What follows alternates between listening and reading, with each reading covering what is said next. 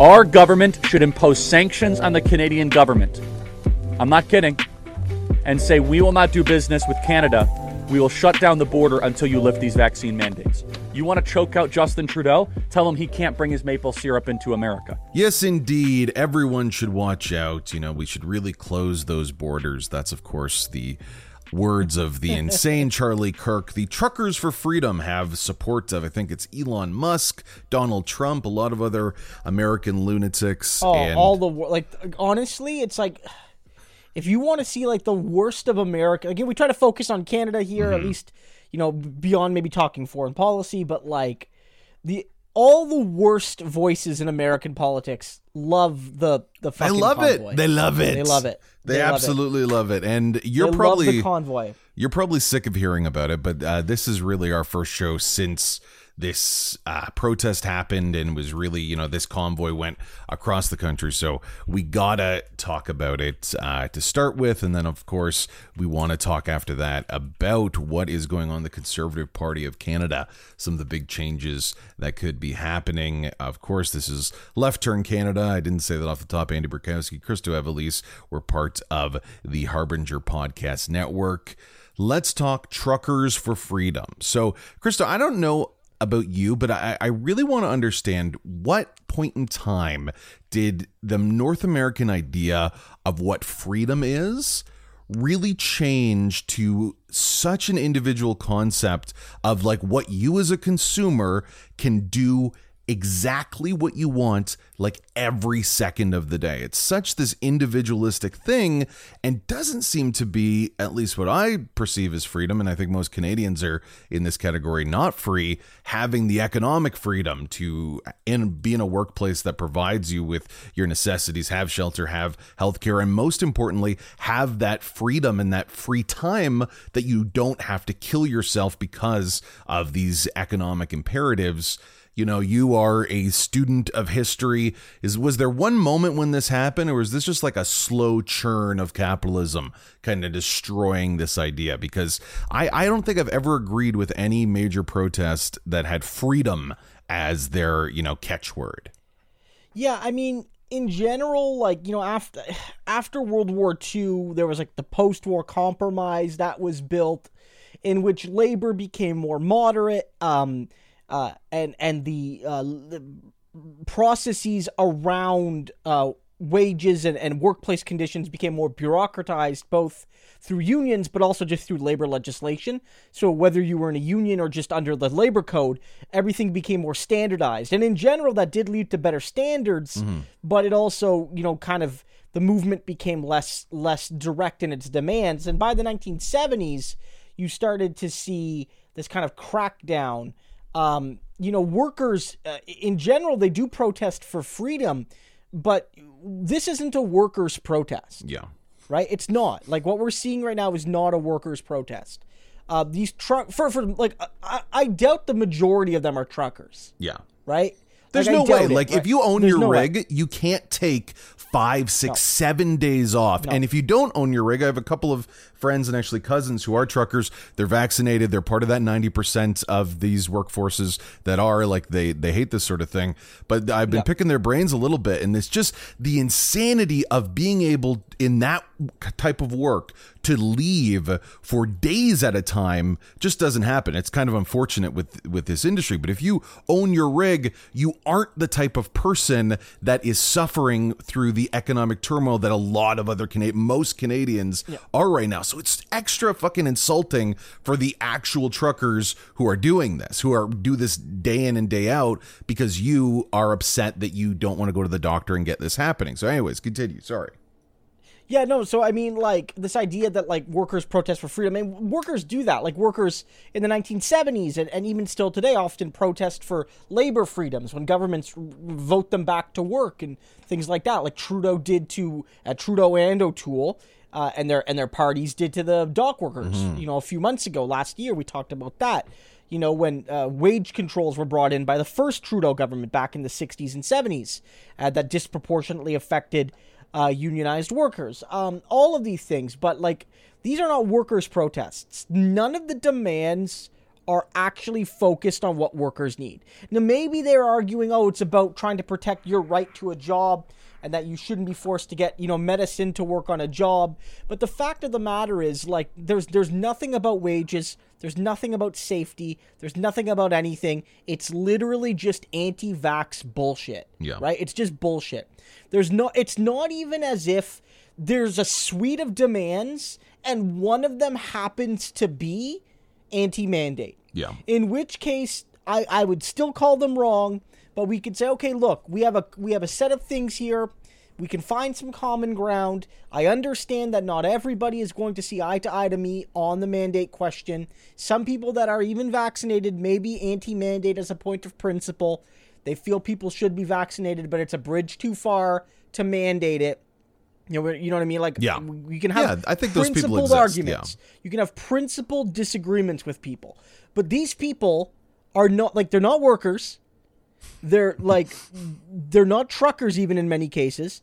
Like they're not there uh, representing any sort of coherent working class message.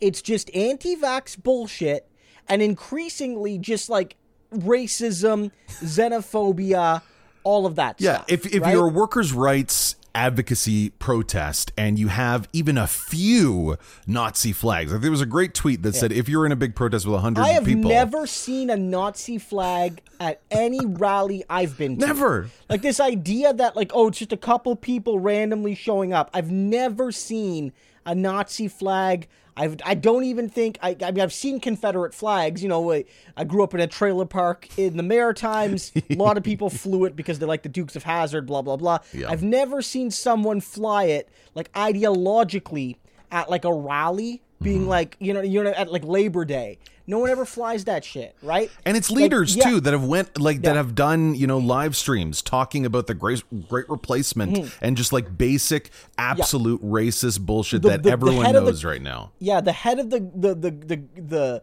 the, the if insofar as there is like a leading voice, uh, the guy a couple years ago now posted a video basically saying that the the white race is the, the has the strongest bloodline. Um, uh, God, they, they, I'm gonna sound like I'm on the Daily Stormer or whatever. it's like you know what I mean. It's like they have the strongest bloodline, and um, you It's know, just it's absurd. It everything that's being done yeah. is a conspiracy to eliminate or dilute the white race, which we've talked about this before. Um, you know, this was the ideology underpinning the shooter in New Ge- in New Zealand in Christchurch, Mm-hmm. who basically said that through um, uh, policies like mass immigration, white people are being replaced, and so white people are going to disappear unless something is done to stop it. Mm-hmm. And what is often done is the mass murder of immigrant populations, um, religious and ethnic minorities, racial minorities.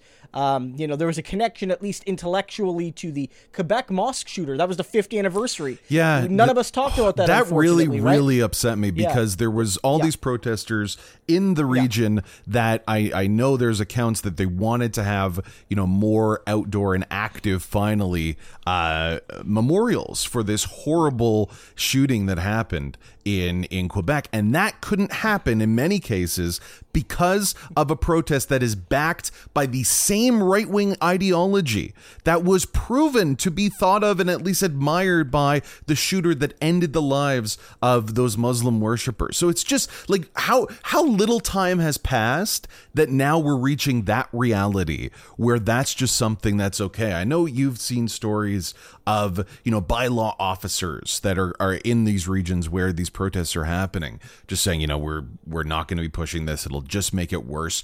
And I think everyone, even the people who are who are suggesting that this is such a good thing, I think there's some disillusionment here and a little bit of disassociation. Like people know that this isn't just about freedom. I I, I can't imagine that the grift is that you know, intense and, and can't be uh, looked through because you know what these people are actually representing. And you know that the governments that are angry about this, or the governments in many cases, you know, uh, conservative MPs that are showing at least tacit, if not public support, would never show the same support for land defenders never. that are trying to defend, you know, one against the, ladies, the, militarized army. Like, there's no ladies, shot what is it, uh, Tamara Lich? Oh, this girl, this woman yeah. is so, hilarious. Now, Go look, ahead. look, look, look. For legal purposes, I can't necessarily say that they uh, took all the money and ran on the GoFundMe, but I have read some reports suggesting that she's gone AWOL mm-hmm. and the money is not being fully distributed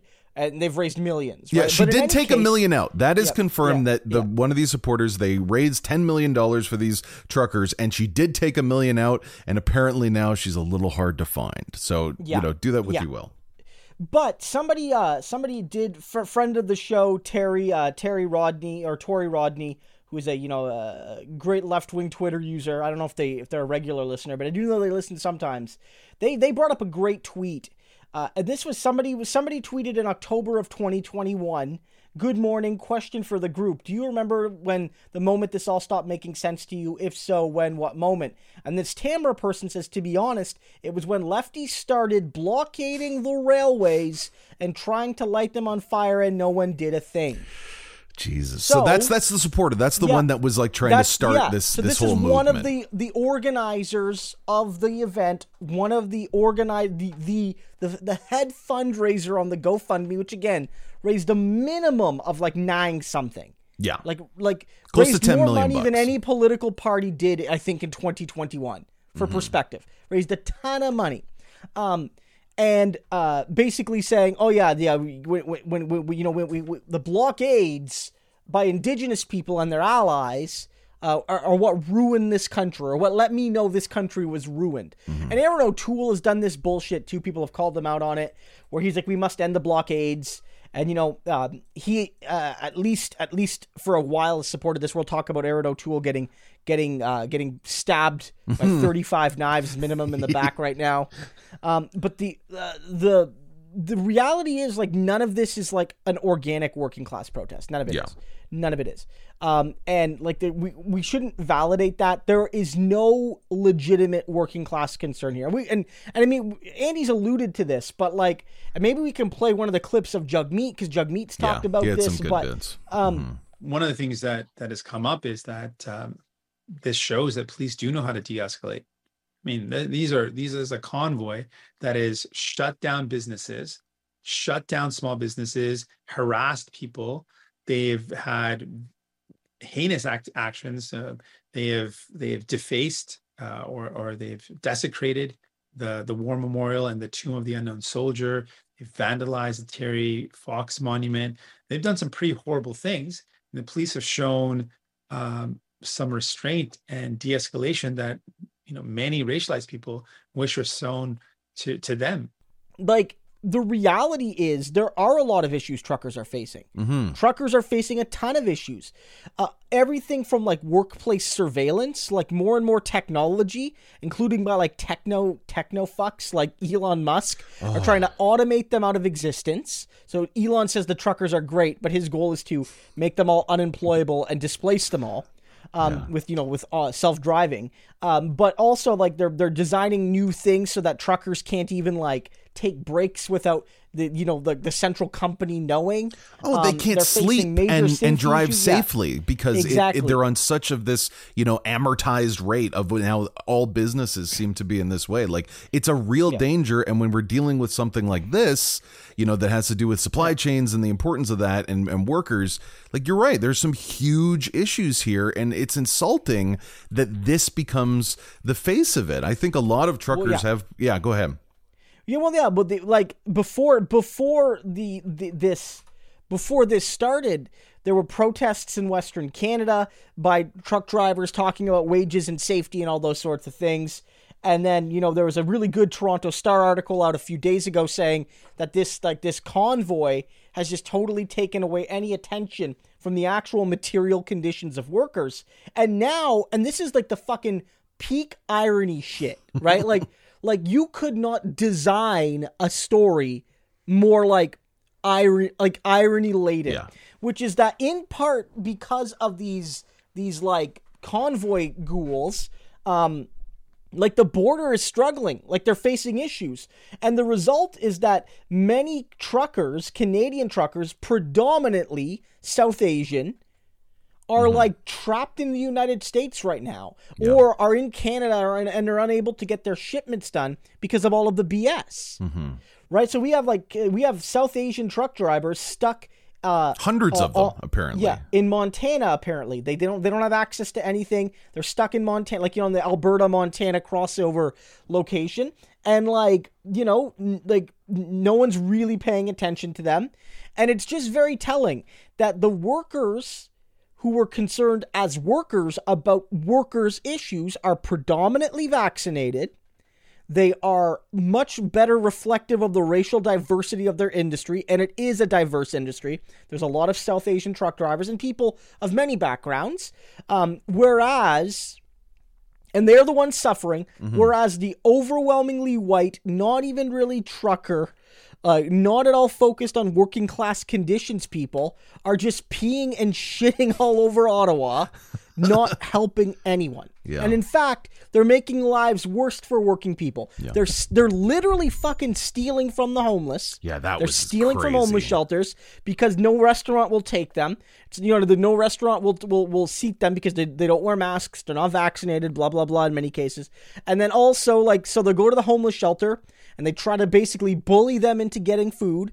Um, they're shut like the mall. In for those who don't know, Ottawa has like a downtown mall, which is kind of like right in the city center, just a block and a half, two blocks away from Parliament, and like in the general like, government place where a lot of these um you, these these uh, ghouls are are con- con- conversing or uh, uh, you know converging, and um they've had to shut that mall down. So like whether it's like you need services from the mall, it's got a lot of the shopping, a lot of people in the downtown do it, or if you're like a working class person, you just like lost pay. Yeah. You know, a lot of people who work at these jobs don't get salaries. Like they're just out their hourly wage, right?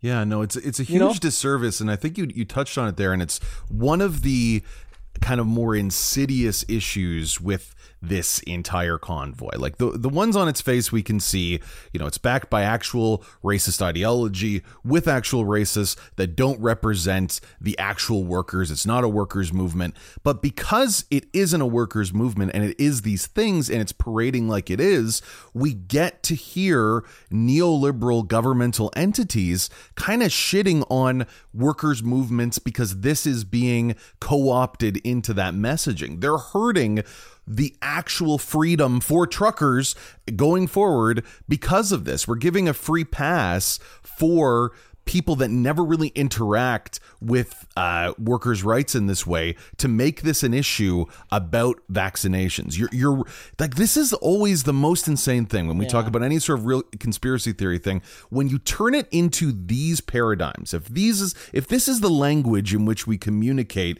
your injustices, the powers that be will fight back with their alternative. They won't actually dive into the real issues of like you were talking about earlier about this uh, economic scarcity and, and this work, this job that I think for a long time represented, you know, uh, workers having some chance of upward mobility. It was a tough job, but if you were able to get into it and, and continue with it, it was one that could pay well and, and provide kind of a, a, a guaranteed income that a lot of other jobs didn't have. That, of course, like almost every other job, is being eroded by capitalism. And instead of putting the powers that be at task for that, you're arranging thousands of other lunatics that probably aren't truckers to converge in one place and essentially just have a tantrum. Like it is so short sighted. It is so easily manipulated by other powers that be. Like it's just really embarrassing and, and shameful in ways that. I don't think most people are considering. Like it, cuts at the heart of everything that's that I think Well, is wrong. Yeah. Go ahead. Well, a couple things. One is like that you know, a couple days ago, even like a lot of truckers, like there was something called the Truckers Alliance. Now, I don't, I don't know how representative this Truckers Alliance is. It's certainly not like a formal union or anything, but I believe they were a, at least a, a, a loose confederation of truck drivers who were anti-mandate, right? Mm-hmm. But even they were like, you know, this this convoy really isn't representing us. Uh, it's been, uh, you know, attached with a lot of people that aren't part of our movement, that are representing values that are not connected to what we're demanding and and so there's that. And and again, I, I, I you know beyond like the left and a few media sources here and there, there really hasn't been enough to to bring up that a lot of workers are um that that that a lot the, the, the main concerns of truckers mm-hmm. are not vaccine related they're they're all the the the the issues that uh, pre-existed covid and and will exist after it yeah, and it's such a shame that that isn't the conversation. And once, you know, eventually these truckers dwindle, because even right now the protests are dwindling. It has been much larger in the last week, but it's uh, it's becoming smaller and smaller. Once it does go to just fringe elements only, we won't have the conversations that we need. And now I think we have a unique kind of unfortunate opportunity for the Liberal Party to identify this as the enemy. You know, like this is why we have to work with the more moderate conservatives because look what's on this other side that's lurking in conservatism. So your life is going to get, unfortunately, more and more right wing, and things are going to get worse and worse. But it could be so much worse because you well, know, look know who the bad guy is. Classify it as like working with the moderate conservatives. I do think that, uh, and and and to some degree, like it, it's fair to some degree.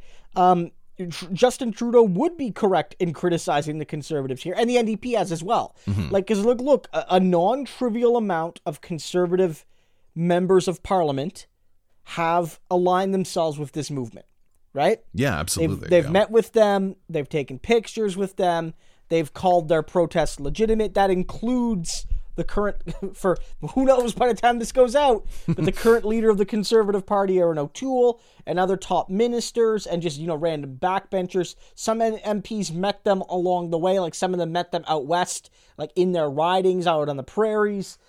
Um, so yeah, th- this this definitely will be used by Justin Trudeau to to, to paint the conservatives as uh, aligning with neo Nazis, but you know, unlike sometimes where Trudeau makes a bigger boogeyman out of the conservatives than warranted, and this time it's kind of accurate because they literally are backing mm-hmm. a movement that is openly comfortable with neo Nazis. Yeah. Um, and so right now, and maybe this can segue into this this next discussion. I mean, Erin O'Toole um, is facing a, a, yeah. Before we get to that, just really yeah. quick because we gotta we, we, don't often get them, but we got a question for our, our Discord here. Yeah. Just kind of closing off some of the uh, the truckers for freedom talk that's been happening here. This is from Zach Attack, and again, if you want to be uh, asking questions on the show, you can support us on Patreon.com/slash Left Turn Canada very very small amount it's just about creating that community so I, I, thought this was interesting zach asks with the growth of the Freedom Convoy being in large part due to the Canadian media's coverage, how do you think the Canadian media needs to be changed when talking about political movements and topics. Now, if you haven't seen it, there has been a lot of kind of both sidesism, or perhaps more of just any change, anything that happened was being reported. So if it moved to a new area, a new city, there was more of that on global medias and then also, excuse me, uh, national medias, and then also more local media. So the, the question is, you know, how does that affect this movement that we've already identified is racist and, and hurts people and is just fucking bad generally? How do you think the media apparatus here in Canada has either you know made that worse or better, and what do you think could uh, needs to be changed? Like I do think it's a mixture. Like I saw there was a very like uh and it, it, it did quite well on like social media, and it was a picture of like a large group of Canadians uh, in the for in the background sharing signs like hate does not define us and all are welcome and then it showed the media all like you know dozens of cameras focused in on like a Nazi, a KKK person, a Confederate flag holder, basically implying that this is a media creation. Mm-hmm. And I don't think that's true. I do think to some degree the media tends to amplify the voices of right wing social protest more than left wing social protest or anti racist social protest. So whether it's uh, economically left wing protests like labor issues, or whether it's you know uh, on focused on race or or gender or, or or what have you, I feel like the left doesn't get as much coverage. Yeah. Uh, you know, f- a few hundred thousand young people in Montreal uh, protesting uh, climate change got coverage. It didn't get ignored. Don't don't get me wrong, but it didn't get the coverage that these truckers are getting. There's it, it just didn't right. Um, and uh, you know, if you remember, there was like a few years ago, there was like the United We Roll thing. There was another truckers protest, and they were like going to go all the way to Ottawa to protest Justin Trudeau or some bullshit. And it turned out that it was like a few dozen trucks, but it got like days and days of coverage, and there were like more journalists, right? Yeah. There were like more journalists. But there was a Trump in the states. The same thing. There was like a Trump rally. Uh, or a rally by people to protest the political imprisonment of the, the January 6 rioters. And one of those early riot, there were, there were protests. It was estimated there were more journalists than, than, than participants. Jesus. So there is a sense that like right wing stuff does get overcovered. Um, and so I do think that like the media needs to ask itself, how organic are these protests really? Like how representative are they really? Like it doesn't mean don't cover them, but is this actually a grassroots organic uprising of like truckers against uh, a ty- tyrannical government or a bad government policy or what have you?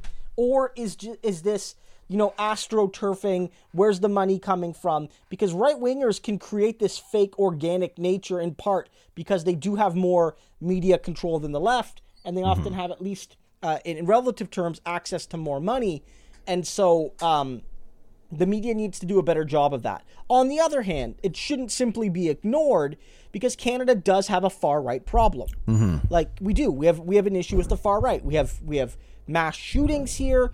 Uh, more in the last few years, I think there's something more Muslims have been killed in Canada than any other G7 country. Um, you know, the the the there was another report out that uh, looking at the, the the internet like social media footprints and internet creators and all of that that Canada per capita at least among uh you know the the, the leading nations produces more right far right content and hate than than any other country per And capita consumes it as well US, more, I more believe, as well. That was the thing. Per capita as well, that they Mm-hmm. consumed more as well. Yeah, I don't know about the, con- but I certainly know that like we're an exporter of hate, mm-hmm. and we and we have a, like a good domestic production and distribution of hate, and so like you know this is like it's it's real in a sense that obviously this is something like what happened is something. And it, I think there there maybe is a point to saying that if it didn't get wall to wall 24 7 coverage, maybe a few less people would have joined.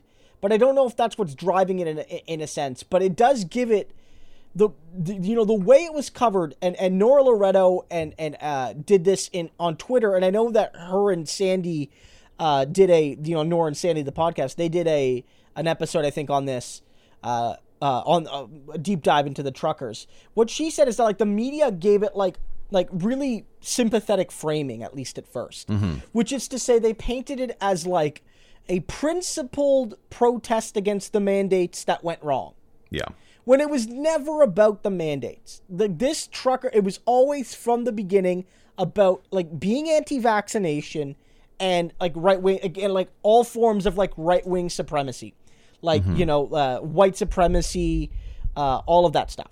Like a lot of like connections to the American right, uh, anti-immigrant statements, all of those sorts of things. Um, and so the media certainly has to do a better job at how it covers the far right, and it has to treat them less in a, in a good faith manner. Because I think it's like they're they always treat these things as like, oh, this is a group of organic grassroots movements of working class people protesting the elite policymakers in Ottawa, mm-hmm. right? Yeah. But when it's like, well, they're not always truckers, you know, all of that, right? So I definitely think that's that's something to look out for. Yeah. It's, I don't it- think the media created this convoy, mm-hmm. But it, it did legitimize it at least in uh, for a period. And now the, the media then tried to scramble and do its job, um, and even then, I don't know if it's necessarily redeemed itself. Yeah, I, I do think that at the core of this question, uh, the answer kind of lies in a little bit of what we and um, the people at Harbinger are trying to do. If you look at the people that are consuming you know, mass media, mega media here in Canada. There is a bigger market, unfortunately, for more centrist right wingers that are right now consuming more mainstream media. So having a created alternative that is supposed to represent, you know, a perspective that maybe isn't just populated by people who are only supported by, you know, right wingers and centrists that have a, a little bit of a broader worldview will not even a broader, right, an uh, antithetical worldview to that will provide a different sort of perspective that is just missing. Like I think at its core, that's something that you can gleam and, So and, give and us money on. Patreon. See, there's no reality where anything you gave us would even like amount No. to like a quarter No, no, of a quarter of a quarter of even the most like middling type of broadcast. It's amazing the money that is thrown into media apparatus here in Canada, even through the United States in many cases. So even if Well, I mean, we have to look at the, a lot of these right wing things. Like, if you look at a you even on YouTube, if you look at right wing news, it's almost like there there are some crowdfunding, but it's almost always like funded by bigger groups. Yeah, right. People exactly. that are almost willing to lose money on these podcasts because like they produce value in a cultural sense. the Canada Post you're a- is a great yeah. example of that, But really. if, if we look here, if we look, actually, I don't know what this first show is. It's like a new thing. But if you look here uh, on news commentary, it's the it's the thing that w- when we when when uh you find us on the charts, the category we're in, almost most of the content is right wing. Number two right now is Canadaland, which are pretty centrist, uh, but on some issues can be center left. Uh, then you have the Rebel. Then you have a, a podcast from New uh, the New Yorker, but then you have the Daily Wire. You have Dan Bongino. You have Dave Rubin. You have Megyn Kelly. You have all of these sorts of things. Now there are some centrists, like the Daily Beast has one up here, but it's almost all American and disproportionately right wing. Like we come in, I think, we're currently at 39th right now on the list, and like you got like a lot of American stuff a- ahead of us. Yeah. Yeah, no, absolutely. And it, it is interesting to see that dynamic, even in a place where you thought, you know, podcasts and are not exactly mainstream, so to speak. They're not, you know, the New York Times or anything like that, but it is something that you thought maybe there would be an alternative sort of presence. And Well, even then, podcasts are mainstream. It's like you know Yeah. Joe Rogan. Joe Rogan's podcast pulls in more than than than mainstream Yeah. media does. But like, but the, the the- the Legacy media, the- I meant. Yeah, more like yeah, that. yeah. But the fact of the matter is that like, yeah, the the the right wing media ecosystem is incredibly powerful. And that's probably why you know this protest would have happened without, say, the mainstream media covering it. Mm-hmm. But it, how the media covers uh, these right wing social movements needs to change, right? Like we, we saw some of it too with um uh you know anti-lockdown protests Yeah. by like businesses that would like open and they were almost they were sort of ridiculed by some journalists but often treated as like renegade freedom fighters you know opening up their rib place on the outskirts of Toronto and then Yeah, no, he, he went out of business, and you can still Yeah. buy some of the stuff from his restaurant at a real low price. They got some great smokers there. I was actually Okay. so again, if you want to pick the bones of some lunatic that that tried to be popular by you know in, inciting this this weird idea of no mandates and, and this internalized hate, well. So, enough of these truckers. Let's talk about a man we've discussed many times here on the show. One of the most disliked politicians here in Canada, and he Oh, yeah. he may be a politician no more. So we, we talked about it at the top. He's been stabbed in the back. Conservative leader Erin O'Toole by at least 35. There could be even more conservative Yeah, MPs. last time we, as of recording, the 35 conservative MPs, and we're not necessarily clear who it is, but um, they um, they got they, they wrote a letter basically saying they intend to challenge Mm-hmm. uh, Erin O'Toole's leadership. Now, I'm not exactly certain how this works. Like, eh, I guess practically, it, was there a certain amount wherein this letter, you know, this sort of revolt, so to speak, would be I think what considered? they would Or do is like if yeah, you need a minimum amount of signatures. I'm not exactly sure in the process. It might be a percentage of the caucus, Hmm. and then there'll be a caucus vote. Uh, I don't know if I believe the Conservatives are the only party that has this formal mechanism. Uh, it's like the British style, uh, where where the, the British parties often do the same thing as Australian parties. Uh, and if the General Caucus votes to uh, him out, I believe he would respect. The, he said he would respect the results of a vote, and, and he would be removed. Uh, we don't normally see this kind of process formally, at least in the other parties. Yeah. Although, if I believe in most cases, a, a leader that lost the support of a majority of their caucus would generally resign uh, because it would would not be a good sign. Um, but what you're seeing right now is Erin O'Toole really trying to like fight for his life, right? Yeah. and he's kind of like flailing. Uh, this is a guy who ran at least uh, on on optics and rhetoric as something of a moderate. Uh, it didn't work. It didn't fail spectacularly. Again, he did win the popular vote. Um, you know, uh, and and did win, uh, you know, a, a respectable amount of seats. But now I think there's a sense that uh, the the the caucus is is is unhappy. And on the one hand, he tried to go at the NDP. I don't know if you saw this tweet. Yeah, no, I, I got I got them here. It's a really interesting set of tweets that I I'm, I might even read in its totality here just to get Yeah. our perspective. So if you haven't seen this, that that was announced that he he was stabbed in the back, and this is what Erin O'Toole had to say on Twitter. There are two roads open to the Conservative Party of Canada. One is the road of Randy Hillier and Derek Sloan.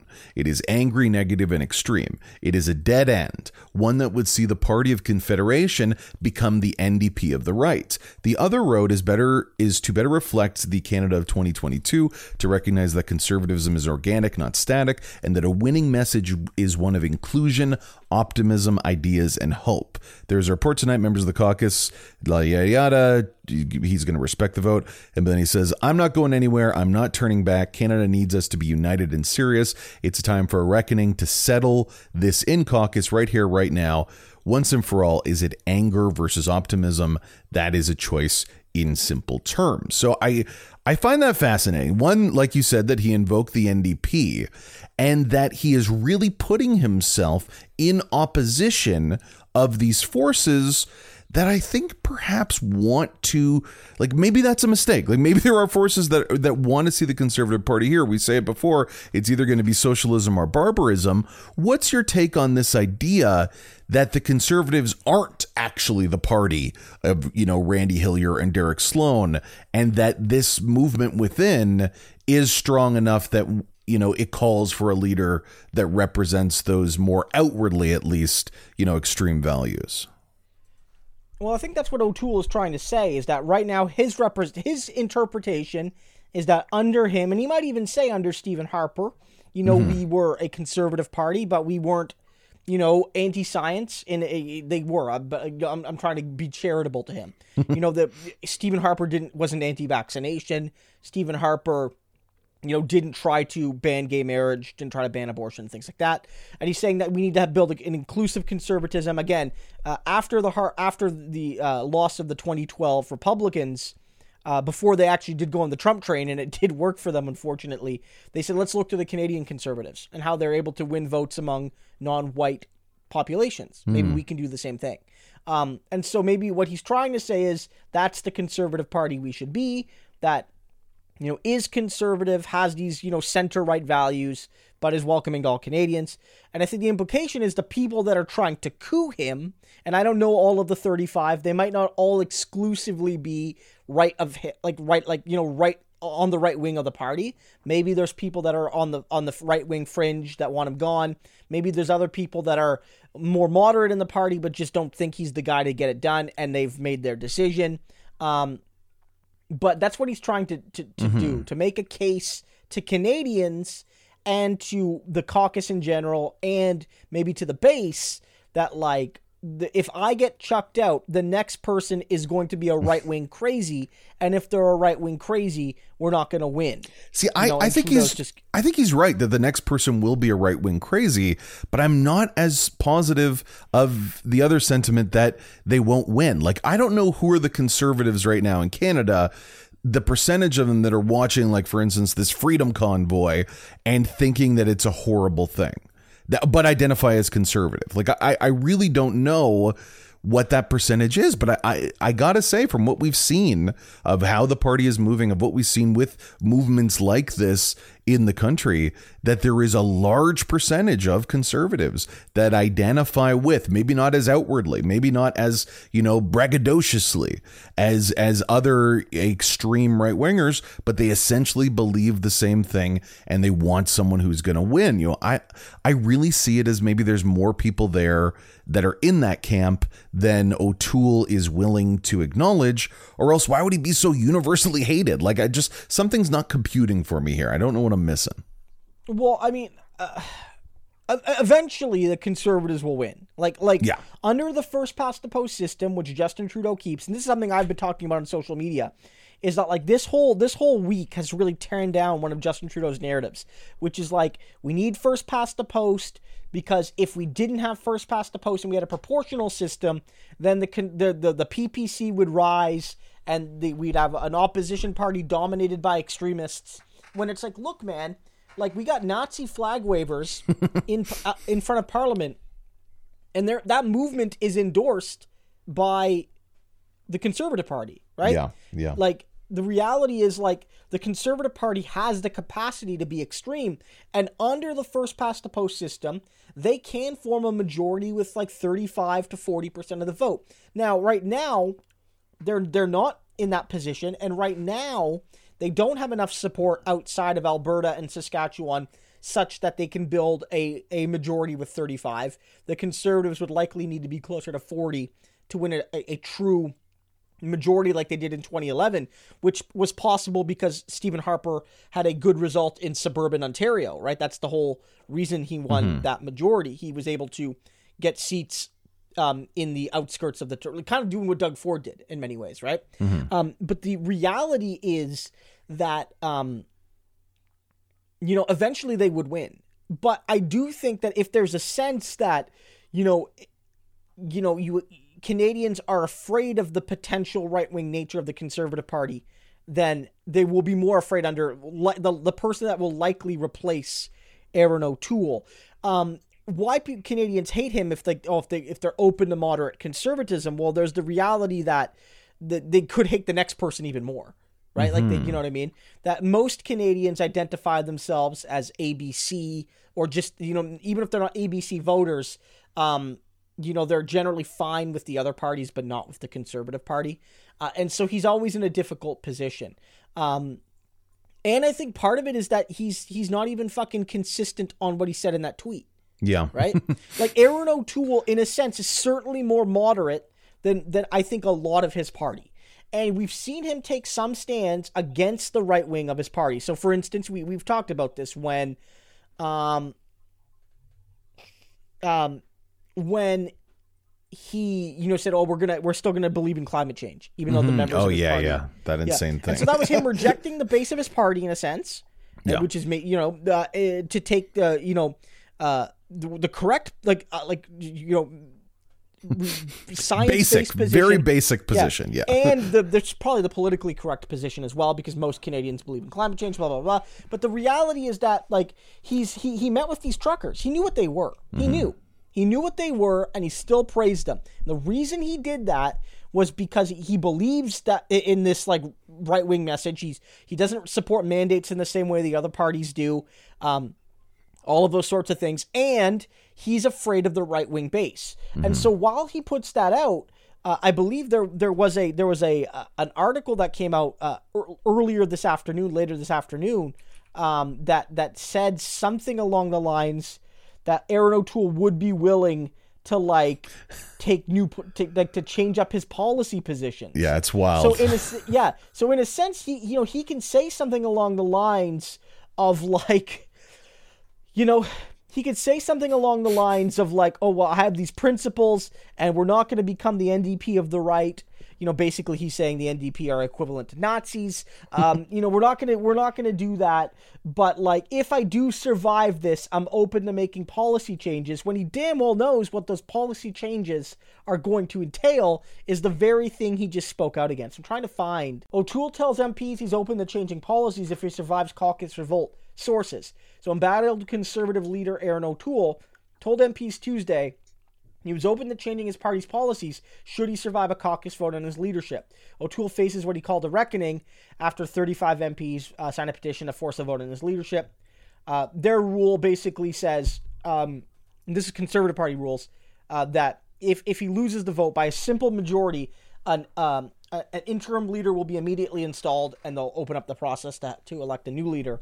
So basically, what he said um, that you know he he uh, he's willing to change the policies. so he's he, he has this like this this public face where he's like I'm resisting the far right in my party, Yeah. and then behind the scenes he's like, please guys, let me keep my job. I'll I'll change the policies. I don't know if that's gonna work, right? Yeah. Because um you know eh, some people are saying it's too late, and the and some others are saying that even if you just change that.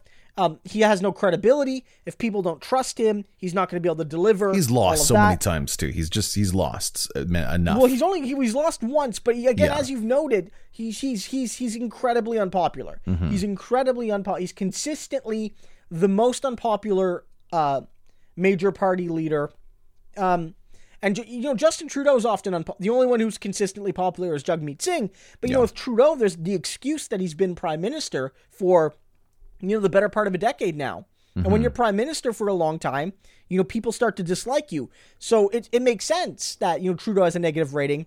But if you're leader of the opposition and you're already more unpopular than a seven you know seven year eight year prime minister, then you're doing something wrong, right? Yeah. No, Um, I, do. I do wonder if because it is. It's fascinating to look at. Like you said, he might be out of time. Maybe he's just wriggling to try to appeal to this group, while, like you said, putting a public face, suggesting that he represents something that needs to happen, a more righteous claim. When really, you know, we we see that he's wriggling from a leftist perspective, looking in on this. Someone who want who understands the pitfalls of our current first past the post system and knows we're probably gonna have in the next decade a couple of backs and forths, unless there is some change, unless there is the movements that we want of liberal conservative parties. Would you rather a prime minister O'Toole or you know just you know for uh, debate's sake a prime minister i think his name is uh, or something like that a more right wing absolutely insane uh, low MP, conservative MP, that is very outward of the things that O'Toole does not claim to at least represent. If you had to choose between both of those, you know, I do think it's interesting because on the one hand, you know, if we if we get the same type of faux moderate outward facing politicians when really they're supported and maybe even believe some extreme right wing things, we're just going to have that back and forth because it gets those ABC voters uh, kind of permission.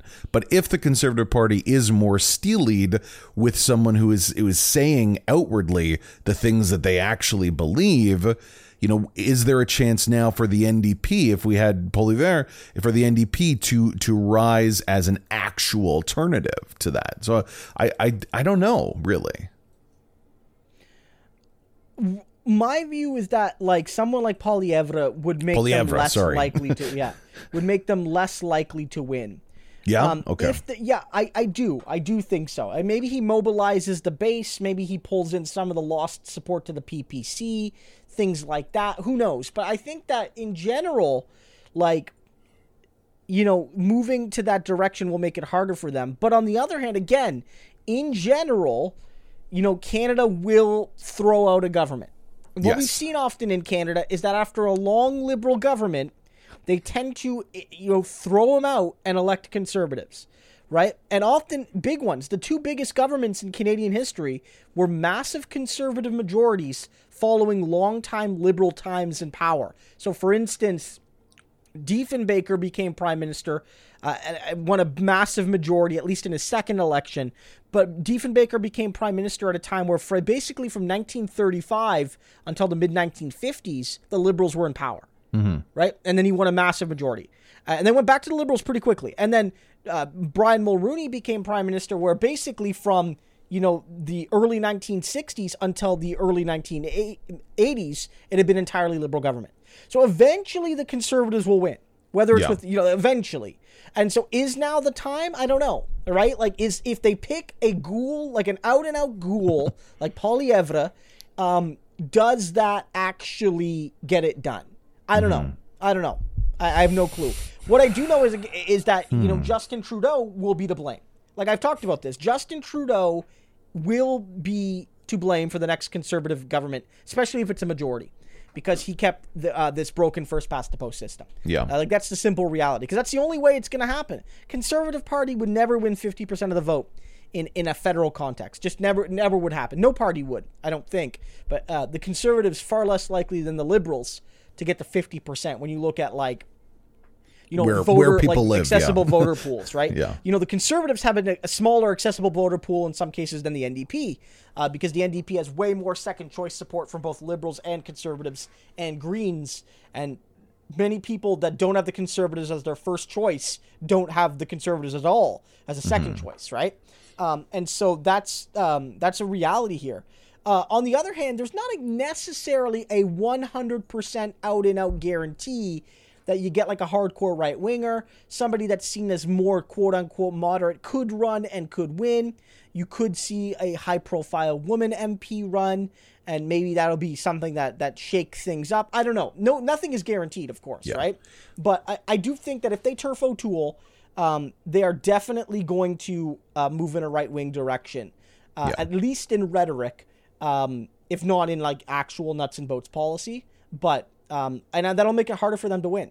And I think one thing, and we've talked about this, we've talked about this, but um, one thing I've said about maybe why they should keep O'Toole is one, he didn't necessarily do all that bad, like in the grand scheme, but but more importantly than that is that every new conservative leader is another new opportunity to boogeyman.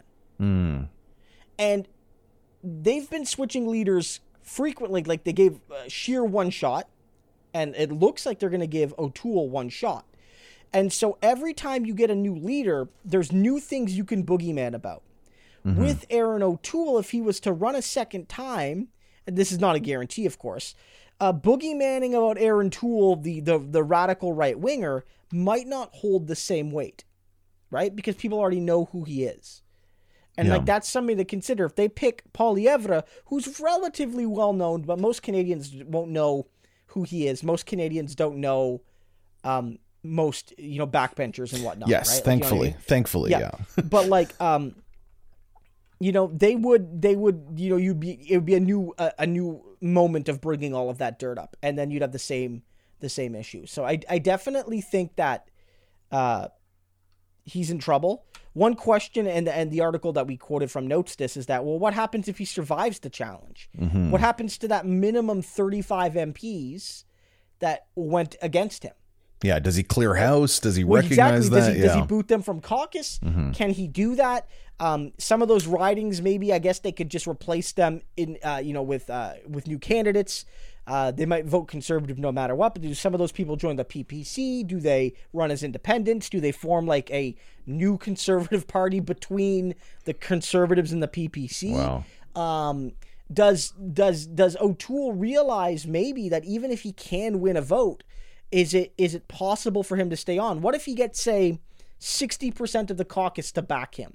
Mm-hmm. That's like fifty some MPs going against him, right? Yeah, yeah. It's You know he's I mean? he's And in a like, position. it's d- it's you can't fascinating. kick them here. all out, right? You can't mm-hmm. kick them all out at that point. Well, maybe So that's why he chances- he sourced that story, right? Of that idea, or not him, but perhaps it's been released that he's he's talking behind the scenes that he's willing to change because, like you said, Oh yeah, he's- that's hundred percent. He's doing the math, right? Yeah, yeah. Well, exactly. And he's at yeah, yeah, hundred percent. He's got to look like he's conciliatory. He's trying to maybe stop that group from growing larger. That's like hundred percent what he's what he's doing. He's trying to save his job, right? Yeah. So 100%. I do wonder if there is a reality, and I'm not quite as sold on the insane right winger becoming the leader of the Conservative Party necessarily being the worst thing for Canadian. Like, I, unfortunately, it is a little uh, nihilistic, but this idea that there is more, you know, outward representation of what these party ideals actually are, like what the caucus actually believes. There's, I, I'm wondering if there is a time or moment in in our history, in in uh, the current moment in Canada, that this could be met with a stronger left wing response. If it would just be perhaps the need for that. My my concern is that things keep getting worse in real tangible ways that we can see for most people and and unfortunately most of the people who are poor and and uh, minorities in this country. So it's keep getting worse for them. But our leaders on either side of uh, the two major parties with the ABC voters are not being reflective of the actual constituents and are essentially trying to keep the veneer of of past uh, past times in capitalism when now it is something wildly different. I do wonder if we had a more dangerous, and I think it's safe to say a more a more dangerous leader that believes outwardly more horrendous things would that enrich and embolden Canadians to support an incredibly popular leader that's already proven that he can, you know, push forward ideas that would be considered left wing, at least by those ABC voters in Jagmeet, that is maybe going to become more of that statesman? Like, is is there a way that this could work for the NDP and moreover for stronger left wing and even socialist ideals here in Canada. I'm trying to find some kind of gilded, you know, option here. I, mean, I, don't know, right? I yeah. understand, like, almost. I know you're not making the accelerationist argument. Like, try not to. Try not like, to. That, yeah. That, that oh, Donald Trump winning would be good actually because he would expose the contradictions of capitalism mm-hmm. in a more uh, uh, cruel and brazen way than even Hillary Clinton. Uh, and and in some ways that that that was true, but the reality was is that that didn't necessarily lead to a, a, a rise of the of the left, but rather a a reflexive fear mm-hmm. on behalf of the broad voting base. So uh, what, what maybe people hoped would happen would be after Trump, people would realize that the neoliberal Democrats uh, were failures, that they couldn't even beat a demented cognitively declined TV host slash mm-hmm. failed businessman. Um, and and uh, they would go with Bernie Sanders or yeah. someone like Bernie. Yeah. And what actually what happened was is that they literally went with like the oldest, whitest, most establishment 40, 40 years in the Senate and eight years as most vice president. like neoliberal Joe makes Biden. you remember the old times. Like he he's the yeah, embodiment Joe, yeah, exactly. of that. Yeah. And, and especially older voters. So what Yeah. happened was is that it created a an aversion to change. And so this is a bit different because you're talking about a campaign. You're not talking about uh, what would happen if Poilievre became prime minister, but just what happened if he ran. Honestly, it would probably embolden uh, ABC voting rhetoric. Uh, it might expose some of the contradictions of the neoliberal system, but honestly, what it would do is just it would just it would probably be a bigger benefit to Justin Trudeau. Yeah, Um, I could see right that now. now, yeah. uh, in general, the um, you know that that that that's a that's a a factor. One one thing uh, is that um, is that it, it, it would really create this this this idea that you know only Trudeau can save us. Blah blah mm-hmm. blah. It's the first past the post system. So ironic as it is, Trudeau keeps the system that makes a majority government with a right wing conservative leader possible, but it's also the system that gives him the greatest leverage to hold Canadians hostage. Man, right? I feel like Um, someone should look into that. I wonder if yeah. any, you know, young politician would have promised to get rid of that and didn't Yeah, just it- well, ignore exactly. it for half a Yeah. decade, you know? That's weird that there's so much centralized power and it almost seems like some of these parties are just, you know, uh, mirrors of themselves. That's really odd, Christo. I don't get it, man. Yeah, yeah, I don't get it either. but no, I mean, like, look, like, the reality is that it, I, I, I don't think it would be good. I mean, maybe some mask off would be good in the sense that if you do want to avoid a conservative government, there is a chance that a mask off government would be would be better. Because if your goal is just to avoid conservatives, I don't think we have a lot of ABC listeners Yeah, on our think so. podcast. Then out and out conservative honesty is toxic. And we've talked I don't know if we've talked about this, but I've written about it and I've talked about it on YouTube and other places. But like Doug Ford ran the centrist type campaign, Mm-hmm. at least relative to conservatives. Remember Tim Hudak? Yeah. Remember Tim Hudak, who ran openly on like I'm gonna fire every fucking public servant in this province, Mm-hmm. and I'm gonna tell them to like like kiss my ass, basically, right? Like I'm being Only. Catholicism. That's the only ran- thing. He ran on an open platform of firing what was it, hundred thousand workers or something? Yeah, like I remember, you remember remember that. this, right? Yeah, And of 100,000. course, Ontarians who, uh, by that point, were starting to get tired of the the the, the Ontario Liberals uh, for good reason. Were like, well, I, I can't fucking elect this guy, right? I can't elect him, and so they threw it a, a majority back to the Liberals in 2014, right? Doug Ford, he just fucking lied. I'm Yeah. no one's going to get laid off. No big policy changes. In fact, I'm not even going to have any policies. No budget. Nothing like that. Buck a beer.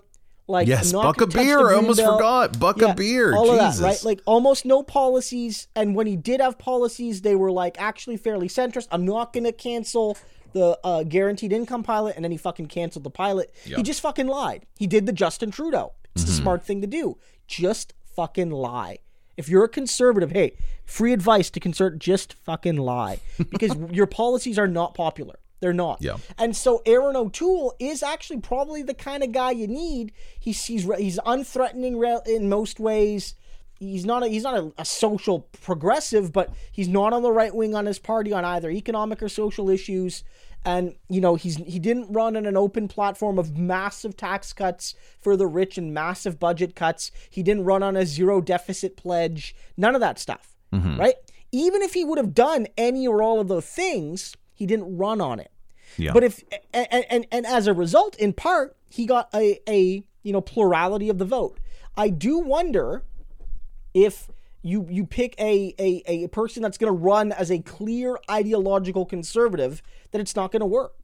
Like it's not going to work. Yeah, if you, you, say you have convinced me with the way this system works. Like just with first past the post, even though we have the NDP, and even though he is by far the most popular leader, and even though he has uh, policies But- that but are not thing to say extremely left first wing. past the post, though. Yeah. The, the is that it- it is possible they could win. None of this is a guarantee Yes, because again, yeah. if you look at the numbers, and of course it would depend on how big the swing is and where it happens. But you know, three percent of liberal voters switching directly to the conservatives, which is more than plausible. Just Mm-hmm. 3 percent of the the current liberal voting base, you know, goes to. So if you, in the last election, the if we br- bring up the data here, uh, if we bring up the 2021 election, not the current polling, but let's just look at the election, because the polling is always volatile.